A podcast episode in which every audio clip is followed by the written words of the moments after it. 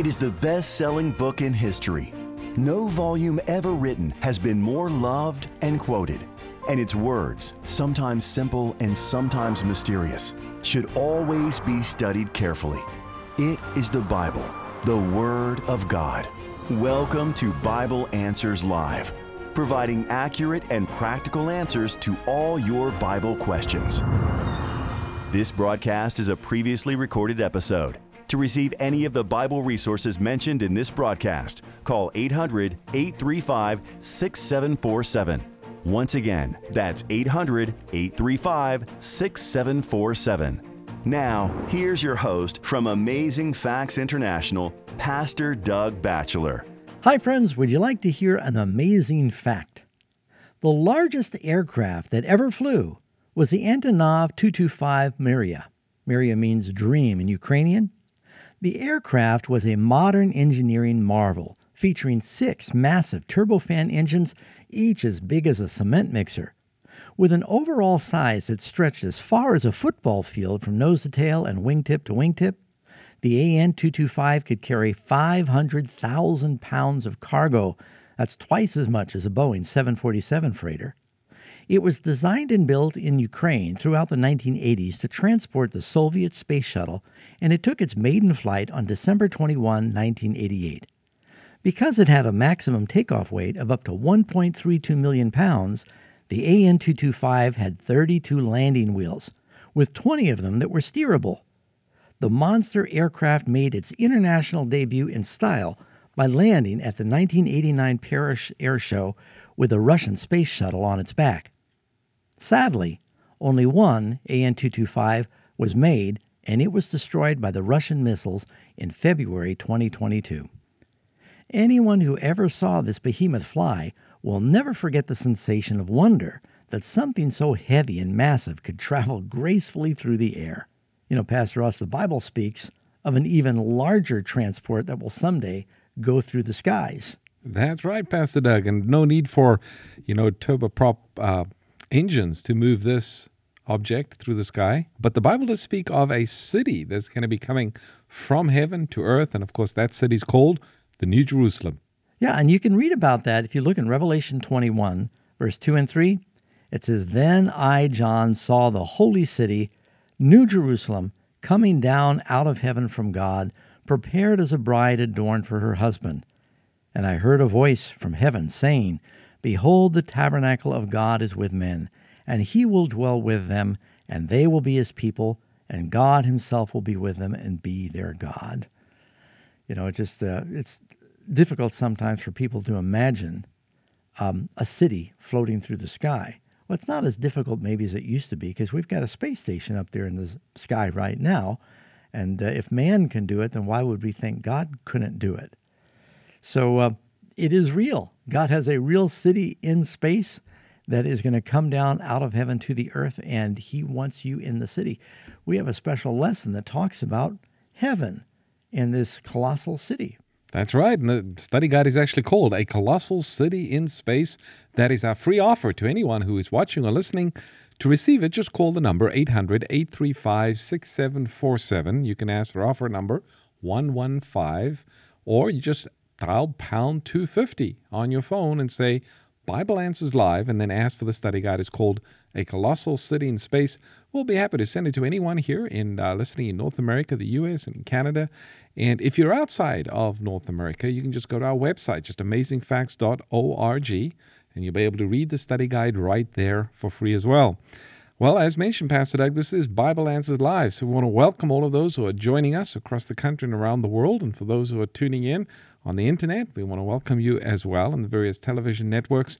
Uh, you know, before we get to the Bible questions, it's always important for us to begin with prayer because we're talking about God's book. And mm-hmm. if we're going to understand God's book correctly, we want the Holy Spirit to be with us. So let's do that. Dear Father, we thank you for your word. We thank you for the opportunity that we have to be able to study and learn. And we do ask your blessing. Send the Spirit that inspired the book at the beginning to be with us, Lord, and be with those who are listening, wherever they might be. In Jesus' name, amen. Amen. All right, we're ready to go to the phone lines. Our first caller for this evening is Elijah, listening in Washington. Elijah, welcome to Bible Answers Live.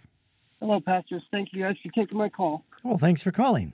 So, our question was uh, during Jesus' ministry on earth here, um, did he remember his position in heaven and creating the worlds and walking in the garden with Adam and Eve and all those things? That's that that that was my question. And if he did, um, or if he didn't, is there a reason why? Which I'm sure there is a reason why, but well, that's a good question. Let's talk about that for a minute. So I think you would agree, Elijah, that when when Jesus was born as a baby, and he looked up at his mother and his father, he did not have all of the knowledge of life and his pre-incarnate existence in his mind, or he would have come forth into the world speaking. Uh, he had to learn to speak. That means he didn't know everything. He probably had to learn to walk like a normal child. And it, it seems that as he needed to know something, his Father in heaven would reveal it to him. Now, did he know something of his pre existence? Yes, because he told the religious leaders, Before Abraham was, I am. So he knew something. And he says, You know, Abraham longed to see my day, and he saw it. Um, so uh, I think that Jesus understood something. I'm not sure that at the time he was living on the earth and walking around that he had all the knowledge of uh, the creation and everything through eternity in his mind, but I don't know. I mean, it just doesn't say. You know, just to add to that, Pastor one time the disciples asked Jesus, they said, uh, When is he coming back? And Jesus said, No man knows the day or the hour, only the Father in heaven. Right. So at that point, the specifics hadn't been revealed to Christ. Yeah. Obviously, now he does. He's with the Father. So there were some things, like you mentioned, that they were revealed to Christ as needed by the Holy Spirit. Yeah. So, yeah, hopefully that helps, Elijah. Good question. All right, we've got Edward listening in Arizona. Edward, welcome to the program. Hey, how you doing, pastors? Doing wonderful. Thank you for calling. Thank you guys for accepting my call. If you're schizoaffective, do you have to overcome the schizoaffective disorder for your place in the kingdom of God? And if so, how do you overcome it? Well, the Lord meets us where we're at. And, uh, you know, I'm not saying that uh, medical conditions can't be overcome because, of course, Jesus can heal uh, physical, mental, psychological illnesses. But that doesn't mean that a person that may be struggling with these things will always be healed. And it doesn't mean that something, you know, some medical condition you're born with is going to keep you from the kingdom. I think God expects us to surrender to Him, to trust Him. We're saved by faith, and to walk in the light as we have it. And uh, um, any thoughts on that? Absolutely. You know, as we come to Christ, we can give ourselves completely to Him and say, Lord, you know, give me the strength to change those things I can change, and then give me the, the courage and the faith to accept those things that I can't mm-hmm. and place it in your hand and believe that you will work things out. Yeah. So it's a cooperative relationship. We're trusting in God to do the work that only He can do, but we are surrendering ourselves to Him. Yeah. Does that make sense, uh, Gary? I'm sorry, Edward. Uh, yeah, that does make sense. Okay. Well, you just keep trusting Jesus and ask Him to help you grow in grace and victory. And, uh, you know, always pray that uh, He can heal you because I never underestimate God's ability to heal and to transform. That's the new birth. All right. Next caller that we have is Gary listening in Illinois. Gary, welcome to Bible Answers Live. In the church, it's often said, like God protected Israel during the plagues, we'll be protected. But I see in Matthew 24, verse 13, he who endures to the end will be saved. It implies that we're suffering because we're enduring. And then again in verse 22, but for the elect's sake, these days will be shortened. It again implies that we're suffering. And I think it's already happening. In Illinois, we got tornadoes two and three miles wide, travel for hundreds of miles. Mm. So my question is, is God protecting us or, or what's going on? Well, it's a mix. And let me use a Bible example. The children of Israel, who went through the 10 plagues in Egypt, God protected them through the last seven plagues, but they also experienced the same calamity as the Egyptians for, through the first three plagues. So, um, in the last days, when the seven last plagues fall, God is going to protect his people. I don't think what you're seeing now are the seven last plagues. Because once the seven last plagues begin, probation is closed and no one's going to be saved after that.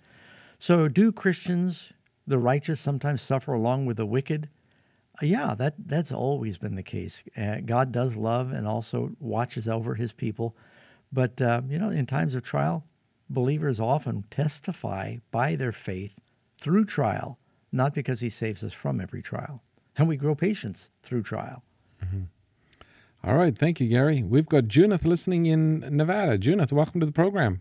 A blessed evening, Pastor Ross and Pastor Doug. Can you hear me? Yes. Okay, wonderful. Uh, did Jesus come to the world to the true cross of Calvary, not just to bring uh, back his perfect circle of love and his perfect shalom to earth, but also to the whole universe because the holy angels did not understand. Can you please explain furthermore in that perspective? Thank you. Yeah.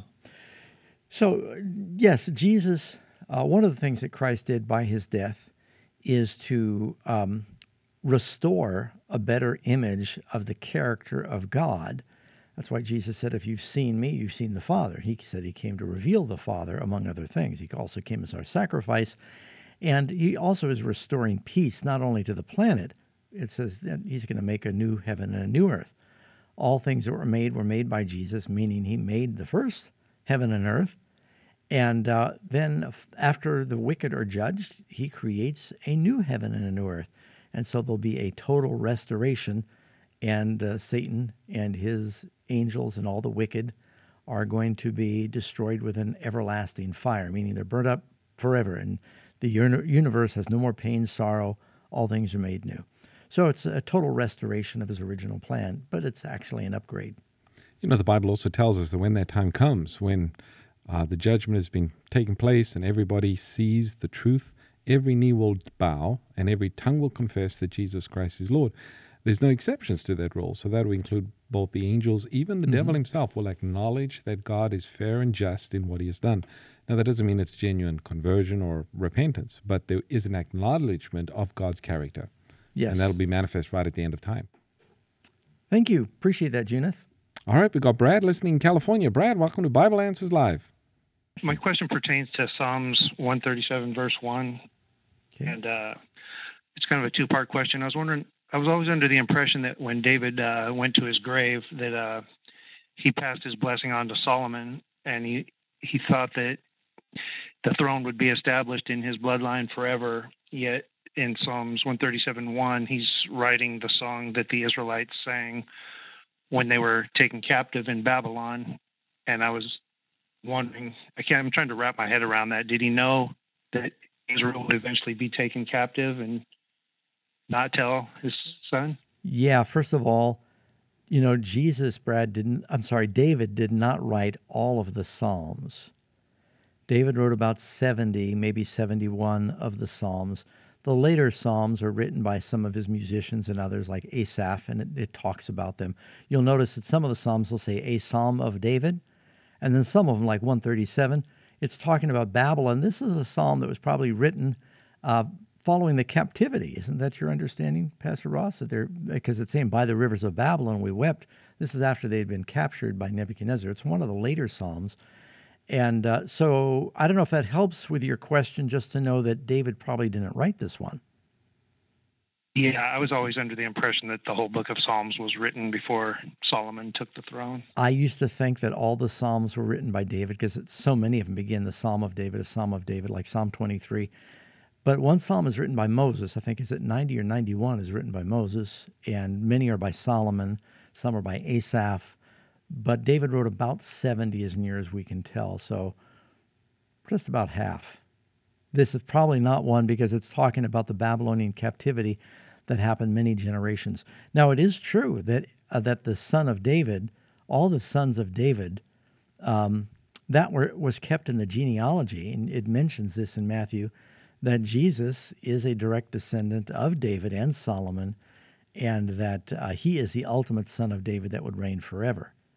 So the, the line of the Davidic promise and the covenant to David did not fail. Some of the kings did not reign between the Babylonian captivity and Christ.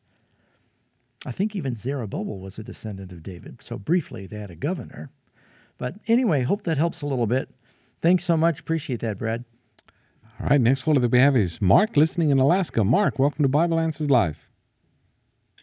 Hey, how's it going, pastors? Thanks, thanks a lot, a lot for you guys' passion. I really enjoy uh, your interpretations, and I really enjoy listening to you guys sometimes because it helps me with my interpretations. Well, thank you. We appreciate it, and glad we could be of service. And your question tonight? Yeah, I had a question on thirteen Matthew thirteen forty four, and it talks about uh, the treasure the kingdom is like a treasure hidden in a field. Mm-hmm. And maybe I'm wrong, but it seems to me that for my understanding is the treasure ain't hidden. I think maybe I'm wrong, but maybe correct me. I think that Jesus is saying this treasure that is hidden is the synagogue of Satan, and they're in unity and they're hard workers this secular civil government. They're such hard workers. Don't you think that maybe Jesus is saying, look at these people. If the Christians could only work as hard as these people. Okay, let, let, us take a stab at it. Now, I want to read this for our friends who are listening, Mark. Um, a lot of folks are driving down the road and they can't look it up. And this is in Matthew chapter 13, verse 44. Again, the kingdom of heaven is like a treasure hidden in a field which a man found and hid, and for joy over it, he goes and sells all that he has and buys the field. Now, it is true that the, there are people in the world that are very um, diligent workers, but I think the the picture in this parable, let me just back you up. In Bible times, they did not have banks as we do today. And if people wanted to go shopping, they'd get their money. They didn't always keep it in the house because maybe a little bit because people could rob it. And it was very common for people to bury their treasure somewhere on their property. And it would often happen that someone would die and someone else would find it. Now, right here in Northern California, we had someone up the road. They were out walking their dog and they found cans, some like five, five gallon old cans filled with gold coins from the San Francisco Mint. They're worth a fortune, millions of dollars they found on their land. Now, this man, he's leasing land and he's out plowing the land and he uproots someone's treasure. And it says, and he hid it, means he thought, oh man, I know this tre- this field's very valuable to get treasure. He could just steal the treasure, but he doesn't. He's honest. He says, I'm going to buy the field, then I own the treasure. So he covers it up. It says he goes and he buys the field. He's willing to sell everything to get the field. This is talking about really somebody who discovers the good news of the gospel and they realize its value and they sell everything to get it. Now, this parable is very much like the one follows about a merchant who finds a beautiful pearl of great price and he sells everything to get this one pearl. The point is, Jesus is saying they were willing to give all for the treasure. And we need to be willing to, he says, if you don't forsake all, take up your cross and follow me, you're not worthy. That means we give God 100% of our heart. He said we need to love him more than our father, mother, sister, brother, husband, wife, we need to love him 1st mm-hmm. And so this is one of the many parables that talks about it's worth everything to follow Christ. All right, thank you, Mark. We've got Anna listening in Oregon. Anna, welcome to Bible Answers Live. Evening, pastors. Evening. My my my question is uh, about jewelry and what the Bible says about it, but in particular, wearing wearing a cross. Is that is that a form of like idol worship? Uh, well, I would say, you know, certainly there's going to be a lot of people in heaven that wear crosses, but there's really no command in the Bible that says to wear a cross. We're told to bear the cross, and uh, it, you know, the cross was a it's an instrument of torture. So I don't know that the, anywhere in the Bible it ever told us to make crosses and bow to them and everything. And I realize that you know Paul says, "I'm determined to know nothing among you but Jesus Christ and Him crucified." and I'll glory in the cross. And that means the sacrifice of Christ. But sometimes we sort of make an idol out of the icon of the cross, and we're not really told to do that in the Bible. Uh, now that you know that could be lumped together with the idea of jewelry, um, and you know folks that have listened to me for years know that I think that uh, there are commands in the Bible that say and principles that say that Christians should avoid wearing jewelry and artificial ornamentation, not only because it's uh, cost in the display, but there's some scriptures like where Peter says, "Let the adorning not be the outward adorning." I think this is First Peter chapter three, Don't let it be the outward adorning, the wearing of gold or apparel. Paul says, let it not be you know, gold and pearls and costly array. Let it be modest. And uh, then in Isaiah, it talks about the daughters of Babylon that go around with, you know, swishing as they go, wearing, and he talks about a, a number of uh, jewelry items, earrings and so forth, no, nose rings. And, and I think Christians are best known by simplicity. A few years ago, a lot of televangelists got into trouble with various scandals, and the world was having fun making fun of the televangelists. And many of them were prosperity preachers that were just a lot of gaudy jewelry and makeup. And they were mocked because of their appearance.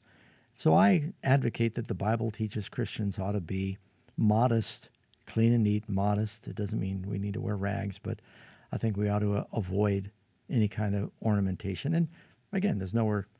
I know people think wearing a cross is good luck. Well, that's idolatry, you know. there's no good. It's not a chicken bone or something that or rabbit's foot. So uh, yeah, just letting people know you're a Christian is the best thing. Now I do have a book that actually talks about this. It's called Jewelry: How Much Is Too Much.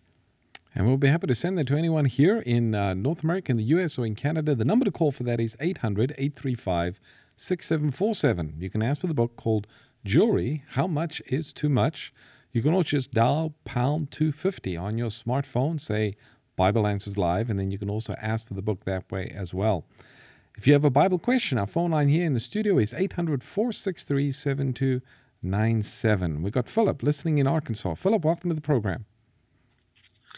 Hi, good evening. Thanks evening. for taking my call. Yes, thank you. Revelation, yeah, I have a question on Revelation 13, 13 through 14. Um, do you guys think that the signs and wonders and miracles part that of the uh, that the second beast performs on the side of the first beast has that started to become fulfilled yet? And if so, do you think AI plays any type of role with technology in the end? That's a fascinating question. I've been thinking a lot about AI this weekend. I'll even make a public confession that I, I tried to manufacture my first AI picture. Well, I did. I, I didn't do it, but I, I, I used one of the online programs to see if it would produce a picture of, of angels flying through heaven. And it did. It was kind of rough, but it did. Uh, and I think, boy, it's this scary technology. Do I think that's the signs and wonders? No. Uh, the second beast is alive and well today. Um, I don't think that it's using the signs and wonders it's going to use to manipulate the, the first beast and the rest of the world yet, uh, because the, the spiritual issues haven't really matured. I don't know if you have any thoughts on that, Pastor Ross. Yeah, when it talks about it, one of the signs specifically mentioned is it talks about fire coming down from heaven that the second beast will do. And we know from the Bible, fire coming down from heaven is often associated with the Spirit of God or a counterfeit of the Spirit of God. It can be a blessing or it could be a judgment. So, what we find in the last days is there's this religious movement, and it appears as though God's blessing is on it. There's a fires coming out from heaven. There's much emphasis on the Holy Spirit and miracles and wonders. And it's not the Spirit of God, it's a counterfeit spirit that is right. leading people astray in the last days. And that power working with the political power described in the second beast of Revelation 13 sets things up at the end. Yeah.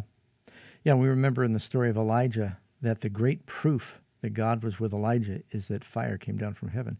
So, what's the world going to think when all of a sudden the great proof that Elijah used is now being used by the counterfeit? Mm-hmm. It's going to be very deceptive. Well, hope that helps a little. Thanks so much. We got two minutes. Can we do one more before yes, our break? We got Lee listening in Texas. Lee, welcome to the program. Yes, um, I was calling because I was supposed to be my rebaptized on Easter, uh-huh. but the but I've been baptized um, uh, four times in my life, and being baptized again on Easter was would have been my fifth time.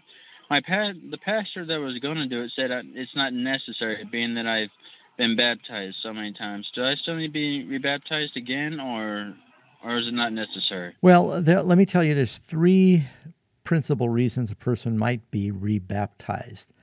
Uh, one would be if they've never been baptized biblically by immersion. Some people are baptized as babies and, and they just didn't know what was going on, or they've been sprinkled, and the Bible is very clear we should be immersed in the water. Uh, that's what the word baptized means. Another reason to be rebaptized would be if you've come into just a whole new understanding of what the truth is. And an example of that would be Acts 19, where it says these 12, you read the first few verses, these 12 Ephesian believers, they had heard about um, John the Baptist, they got baptized by immersion, but they had not heard about Jesus. They had left town before they heard about that and the outpouring of the Spirit. Paul preached them all this new truth they'd missed, and they said, We want to get baptized again. And they were, and they were filled with the Holy Spirit. Third reason to be, be rebaptized would be is you've kind of divorced yourself from the Lord. Um, it doesn't mean you know you, so you're baptized and then you you sin and you make a mistake you got to run and get baptized again. Well we'd all be getting baptized every week if that was the case. So uh, but if a person is totally they've stopped going to church they've backslidden and um, it's not that they get discouraged for a week or two but the tenor of their life they sort of divorce themselves from the church and the lord. When they return, it would probably be appropriate to be rebaptized, but not in every case. And it, it there's variables. Now, you, how often should a person be rebaptized? Well, it's like marriage. You know, you, if a person says I've been married ten times, well, you think there's a problem there. Um, it's a sacred ordinance, and you don't want to be doing it uh, carelessly or frequently. So um, it should be done with great care, and that covenant should be protected. Um, sometimes a person can just go through the communion service, and that will serve as like a mini baptism, and it gives them gives all of us a new beginning.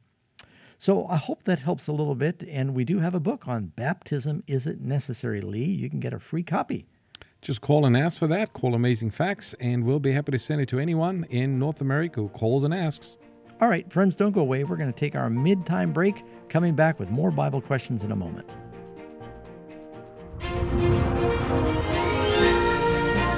Stay tuned. Bible Answers Live will return shortly. Go into all the world and preach the gospel to every creature.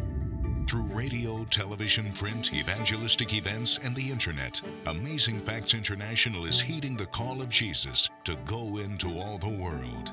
Millions of individuals in over 150 countries have been blessed by the Word of God. Amazing Facts has spawned new spheres of influence in India, Africa, China, and Indonesia. With each new country come hundreds of translated booklets, study guides, and video presentations produced in each region for the people of that region.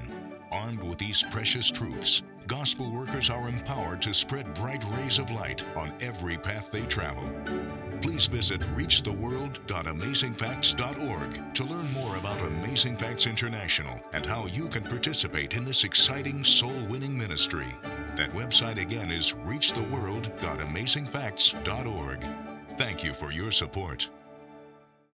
The U.S. government is drowning in debt to the tune of $22 trillion. But before you wag your finger at the government spending, the Federal Reserve says the average American household carries over $137,000 in debt. Well, it was never God's plan that we live with a burden of debt. Proverbs 22:7 warns us, "The rich rules over the poor, and the borrower is servant to the lender." Living with debt is a stressful burden that actually hurts your relationship with God. In my new pocketbook, Deliverance from Debt, I outline the Bible principles on how to properly manage your money with some practical suggestions on how you can get out and stay out of debt. If you or someone you love is drowning in debt, order a copy of Deliverance from Debt today. It can be a lifesaver to keep you from going under. Please call 800 538 7275 or visit afbookstore.com.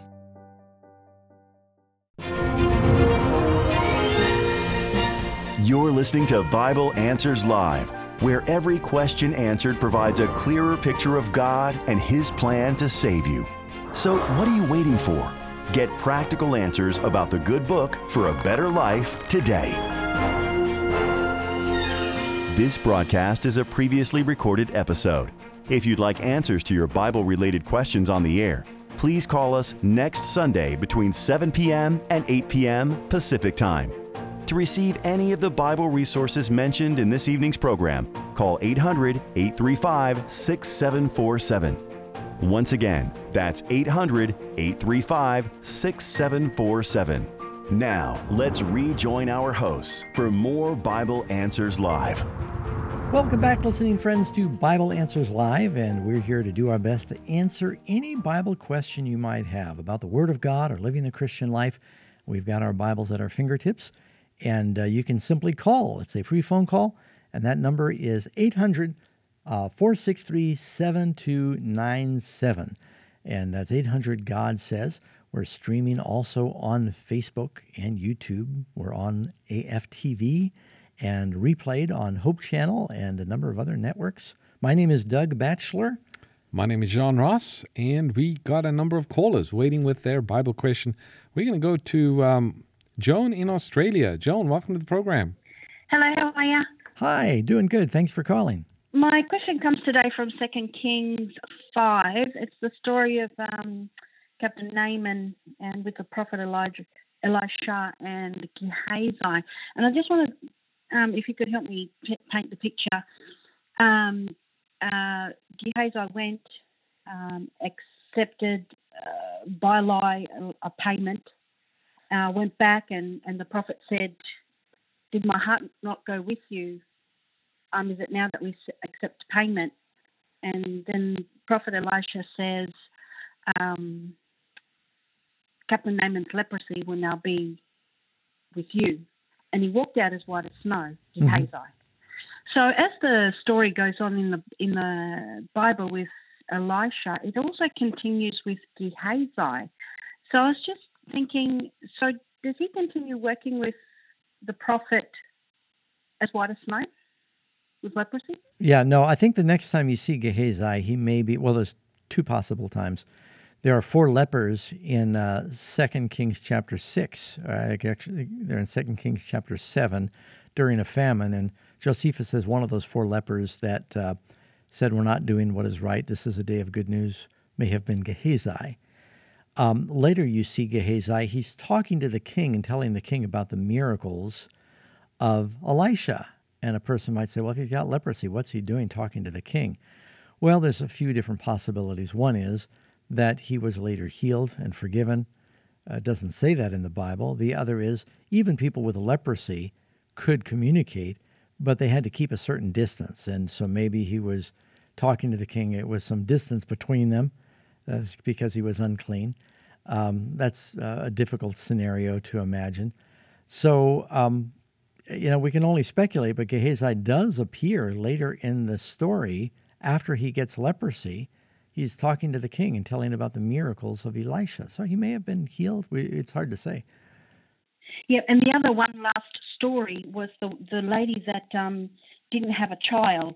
Yeah, um, the Shunammite woman. After, yes. Yeah, and the story of the Shunammite. Uh, not all the stories of Elisha's miracles are in chronological order. The emphasis is that Elisha has double the Holy Spirit of Elijah, and then it begins to recount examples of his miracles. I'm not sure that they're all written in chronological order. So the Shunammite, uh, I th- think, happened before the story of Naaman. Okay, thank you. Thanks. Great questions. All right, next caller that we have is uh, Abigail in Florida. Abigail, welcome to the program. Hi, pastors. How are you guys? We're doing much better than we deserve. awesome. My question is um, in Matthew 27, 52, 53. Um, who were the saints they were referring to? Were they people? And did they ascend into heaven or where did they go? Okay, good question. Um, in Matthew 27, it talks about that when Christ died on the cross, after he cried out, Lord, you know, into your hands I commend my spirit, it is finished, there's a great earthquake. And in connection with that earthquake, it says many of the graves, not all, it's not a universal uh, resurrection, but many, and not all the graves around Jerusalem, but some of the graves of saints, saved people, who were resting in their graves around Jerusalem were opened. And then, after when Christ came out of his grave Sunday morning, some of them arose and appeared to people in Jerusalem, briefly probably, because it's not even mentioned in John or Mark or Luke. Uh, but there were people who saw some of the resurrected saints that evidently they ascended to heaven with Christ when he ascended after he'd spoken with Mary. And uh, who were they? Doesn't name them. They're some people who were believers in God, faithful, buried somewhere in the area around Jerusalem. And probably not John the Baptist, because I think he was buried down by the Jordan somewhere. Uh, it you know it could have been people like Isaiah. We don't know. It doesn't say their names, but um, how many? We don't know. But there's a first fruits that I think you've got a verse in Ephesians. Yeah, there is. That. Ephesians chapter 4, verse 8 actually talks about a group that ascended with Jesus. And here you have Paul quoting uh, the Old Testament. He says, For when he ascended on high, he led captivity captive and gave gifts unto men. And he's actually quoting here from uh, Psalm 68, but it's referring to those who are held captive by death or by the grave. They were resurrected and they ascended with Jesus when he ascended to heaven. Yep. So hope that helps a little bit, Abigail. And uh, yep, the we do have a, a, study guide that talks about the dead, and it's in the resurrection. It says, "Are the dead really dead?" And if you're interested, we can send you a free copy of that. The number to call for that is 800 835 6747. And again, just ask for the study guide. It's called Are the Dead Really Dead? Next caller that we have is Inga listening in Canada. Inga, welcome to the program. Hello, Pastor. Hi. Hi, my question is um, Is there going to be technology in heaven? Well, uh, when you say technology, uh, of course, you know, God is the author of all true science, and so there will there be scientific wonders. I would think, of course. Um, will we have smartphones? Probably not, because I'm thinking that a lot of things that the smartphones are doing now we'll be able to do in supernatural ways when we get to heaven. Uh, we won't need a GPS. I think the Holy Spirit's going to tell us where we are. We'd get lost pretty quick in the universe without without some kind of divine GPS. But we'll be, you know, we'll be probably doing all kinds of research into the beauties and wonders of God. And I, I, it says we're going to plant vineyards and eat the fruit and build houses. So we're doing constructive things. Is it plausible that as history goes by, we'll be making things? Yeah, I believe so. All right, thank you. Next caller that we have is Jerry, listening in Oregon. Jerry, welcome to Bible Answers Live. Uh, good evening, Pastors Ross and uh, Batchelor. Yeah. I'm reading John 5:24, which says, "Verily, truly, I tell you, whoever hears my word and believes him who sent me has eternal life and will not be judged, but has crossed over from death to life." But the when I look at uh, Matthew 12:36, it says that uh, everyone will have to give an account of every idle word. And then Revelation 20:12 says that uh, the books are open and the dead are judged according to what they have done. So my question is, are the believers judged or not judged? All right, let me. There's one more. You've read some good verses there. Uh, you can look. Well, I might give you two more. Romans 14:10 Paul says in the last part of that, For we will all stand. And he's talking to the church. We will all stand before the judgment seat of Christ. And then if you look in 2 Corinthians 5 10, it says, For we must all appear before the judgment seat of Christ, that each one may receive the things done in the body. So, with that in mind, what does it mean there in the Gospel of John, where it says we, we've passed from judgment? I think that he's basically saying that uh, because of the blood of Christ, our sins are stricken from the book. So when they look in the books, it says forgiven. But the books are going to be examined. And the only way that uh, our deeds are not going to rise up against us is if they are confessed, repented of, and under the blood of Christ. But there's still a judgment that, that reveals that.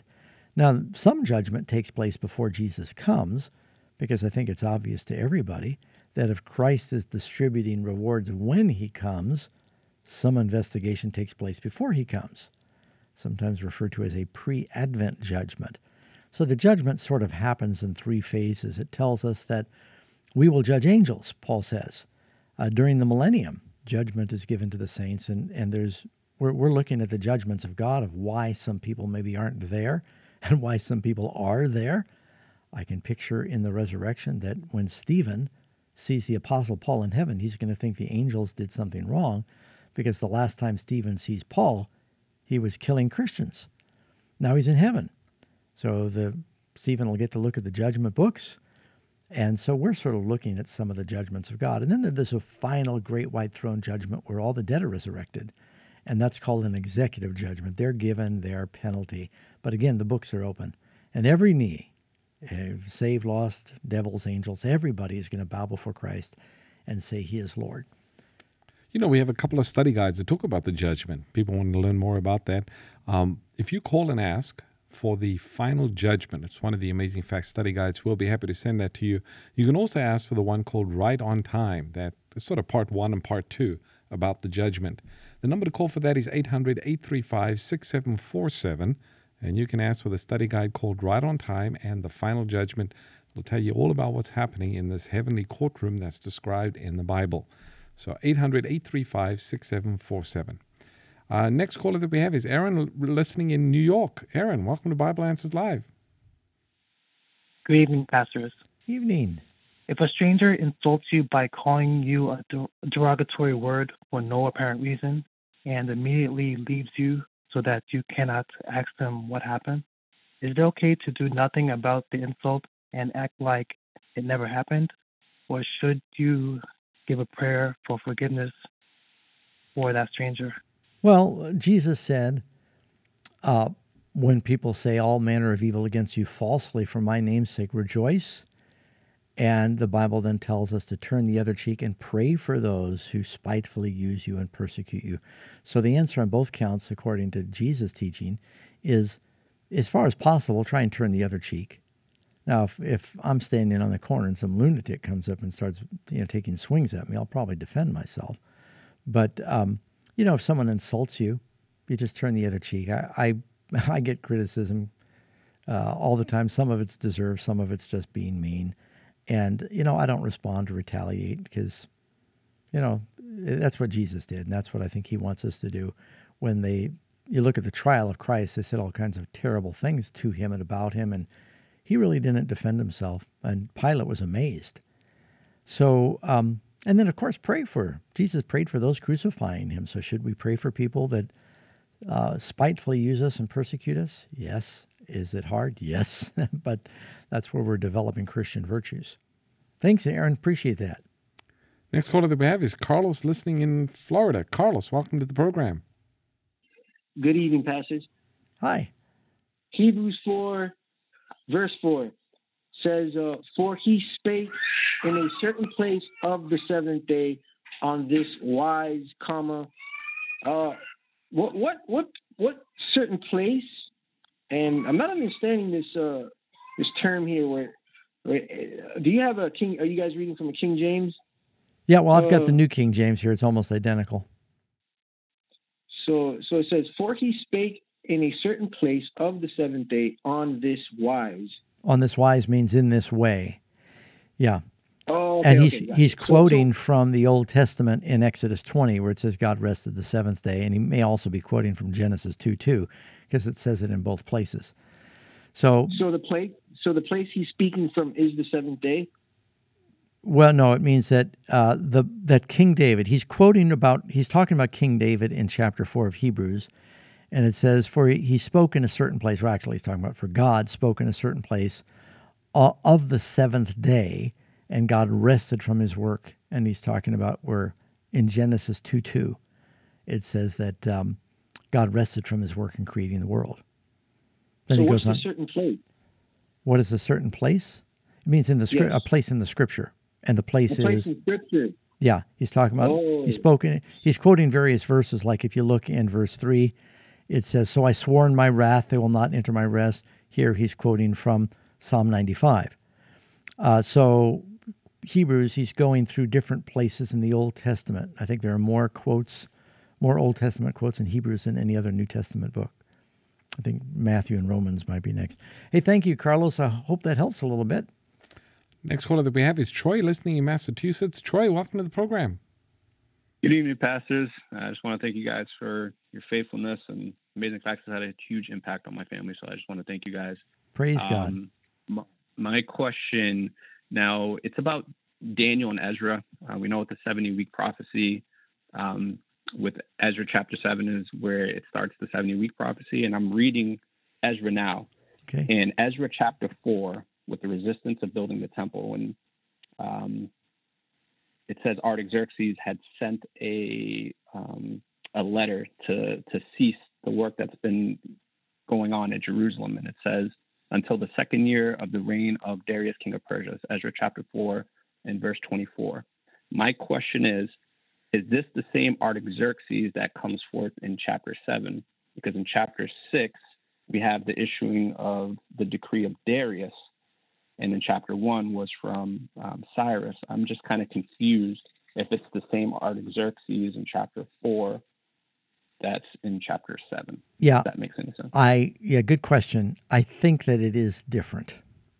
Um, you know, sometimes they had sons uh, or rulers. There's actually more than one Darius uh, that had the same name. There's a Darius during the time of Daniel, and then years later you get another Darius during the time of Ezra. And I could be wrong, Pastor Ross, but I think the one in chapter seven is the Artaxerxes who did the decree that allowed them to go home, and the one who put up a blockade that you find in chapter four. I think it was a different king uh, during a different time. So I don't know if you uh, know more about that. Yeah, I was just going to mention a couple of other. There are three decrees that are particularly significant to the Jews that allow them to go back and restore and rebuild Jerusalem. And um, the first decree was by Cyrus, the second was by Darius in 519, and then Artaxerxes was in 457 BC. So that's the one that's really recorded for us in Ezra, is the decree that allowed the Jews to go back, not only rebuild the temple, but actually the wall of the city. And that's the decree in 457 BC that starts the 70 weeks or the 490 years. So, is there another Artaxerxes? There could be, but this is the one that the Bible speaks of, especially in Ezra, as being the most significant in issuing that decree. Yeah, and the, the decree is actually found in chapter 7. So I think he's wondering is the Artaxerxes in chapter 4 the same one in chapter 7? And I'm trying to go back in my Persian history and remember. I, I just remember there were some of these kings that had the same name. But I know the Artaxerxes in chapter 7, that's the decree of 457. Mm-hmm. So I'm going to have to go look that up again because uh, I'm second guessing what I said. All right. that just goes to show you, friends, we don't have all the answers. But uh, we'll, we'll research that, Troy. I, I want to make sure I'm giving you the right answer. Thank you. Thanks. Next caller that we have is Nicole listening in Michigan. Nicole, welcome to the program. Hi, how are you? Doing good. Thank you for calling. Good. I have a question about Numbers chapter 28, verse 7. It says that strong drink was to be offered in the sanctuary. What is that strong drink? Because I'm under the impression that the people of God were not supposed to have anything to do with alcoholic beverages, and especially not in the sanctuary. So, what is the strong drink there? Yeah, that that's I think often misunderstood.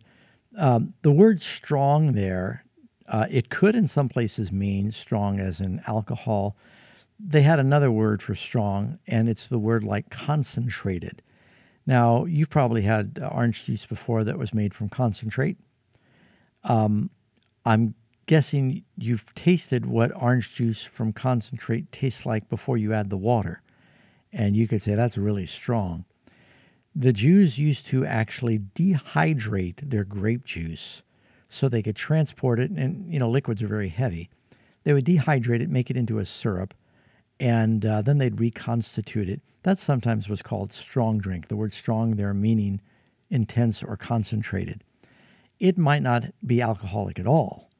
And it, matter of fact, could be very sweet, almost a syrup. But then you'd add water again, and it was just right this may very well be what they're talking about because I, I don't think God approved them using alcohol. Uh, the two sons of Aaron were burnt to death. God rained fire down on heaven from them for drinking alcohol before they went to the sanctuary.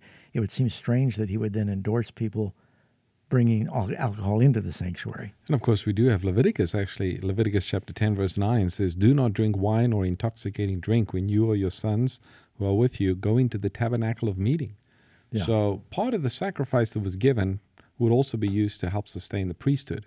So the priests were clearly told that they were not to be drinking alcohol when they were involved in the Good sacrifice. Point. So um, it was a concentrated sort of grape juice that could be diluted with water.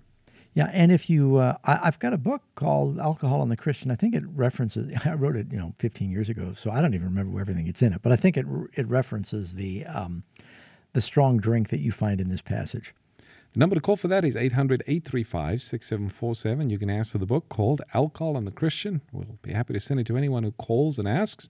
You can also dial pound 250 on your smartphone, ask for Bible Answers Live, and then ask for the book, The Alcohol or Alcohol and the Christian. Next caller that we have is Mike, listening in Missouri. Mike, welcome to the program. Well, here, let me get to it real quick. Uh, my question concerns Acts chapter 12, verse 4 of the King James Version. And according to the Julian Concordance, the word for Passover in that particular passage is Easter. Now, this question is based on hearsay. I, have never been able to find this in writing, but this person told me that uh, um, that East. That I'm going to state it in the question. Is Easter the correct name for Passover when calculated by a Julian calendar? Uh, no. Well, uh, the word Easter is not the word in the original. When they're translating it into uh, English, the, because the time of the Passover is the same time of year as the Catholics that celebrated, and even the Orthodox Church, or whether you call it Church of England, the same time they celebrated Easter, uh, not always the same day because they would pick it differently. The Jews used more of a lunar cycle that um, it's basically just saying that Herod was going to execute Peter during the Passover or after Passover was over. I think it's letting us know that's the same time of year they were going to they did execute Jesus. So they use the word Easter there in the King James, but you'll find in most other versions they translate that Passover. What the exact date was, I think it would be according to the Jewish calendar, not the Roman calendar. Because this is written by a Jew. So it's a lunar calendar, the Jewish civil calendar. Okay. He's just saying that he, Herod didn't execute him right away because the, they're waiting for the Passover to be over. And if you look at the same verse in the New King James, which is very close to the King James, it does use the word Passover in place of Easter. Yeah. So it sort of corrects that a better a better word in yeah. that case. All right, thank you. Next caller that we have is uh, Linda, listening in California. Linda, welcome to the program. Thank you.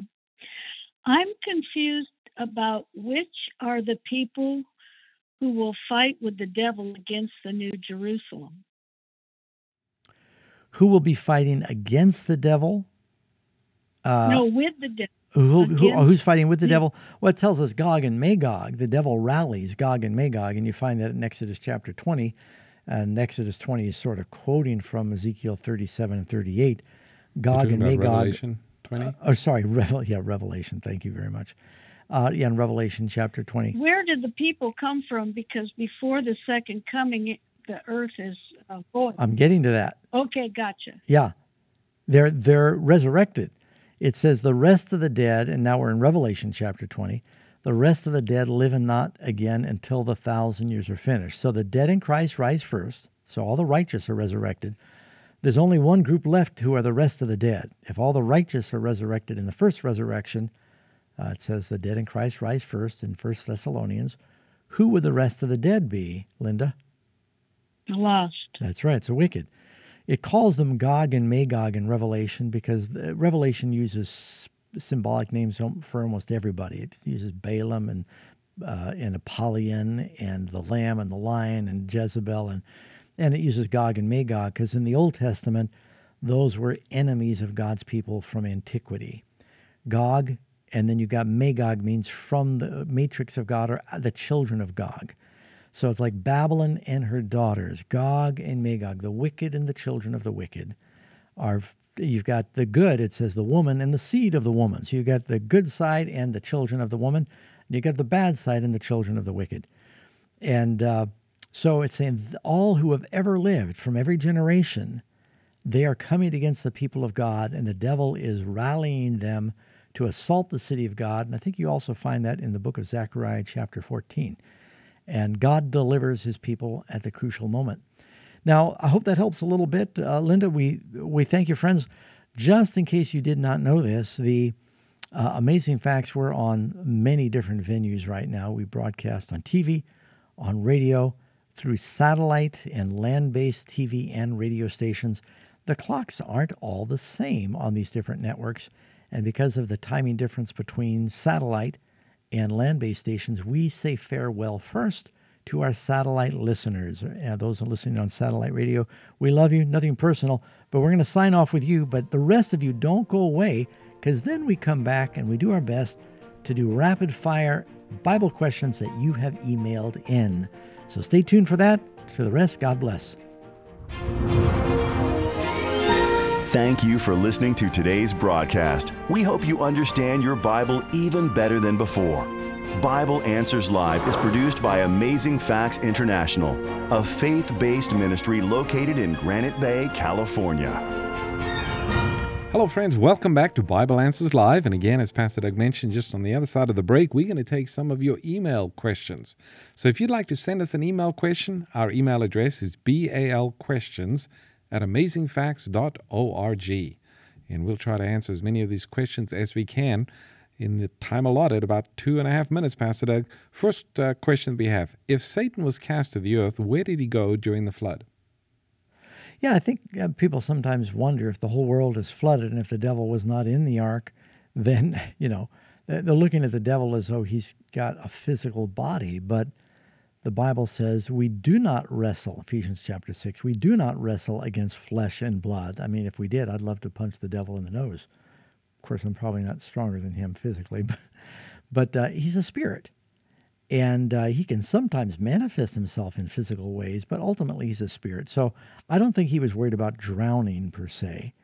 Um, he didn't need scuba gear or anything, but he probably saw the catastrophe of the elements and feared for his own existence when he saw what was happening to humanity. Mm-hmm. He saw the terrible judgment that came on mankind. He probably feared, but no, he didn't. Didn't need to worry about drowning.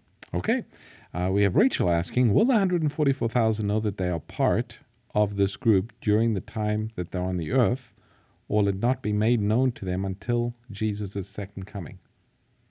Well, it's a good question, and I'm not sure I know the answer. Um, the 12 apostles knew that they were the 12 that had been specifically chosen.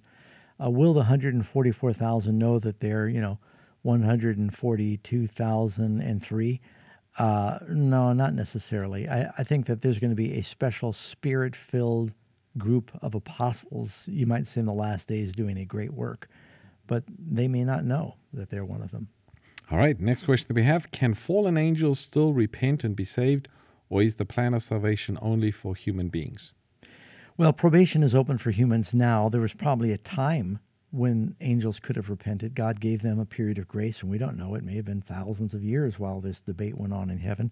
But ultimately, their probation closed, and the the uh, angels know that they are now in everlasting chains of darkness. And the demons often said to Jesus, We know who you are. Have you come to torment us before the time, meaning judge us?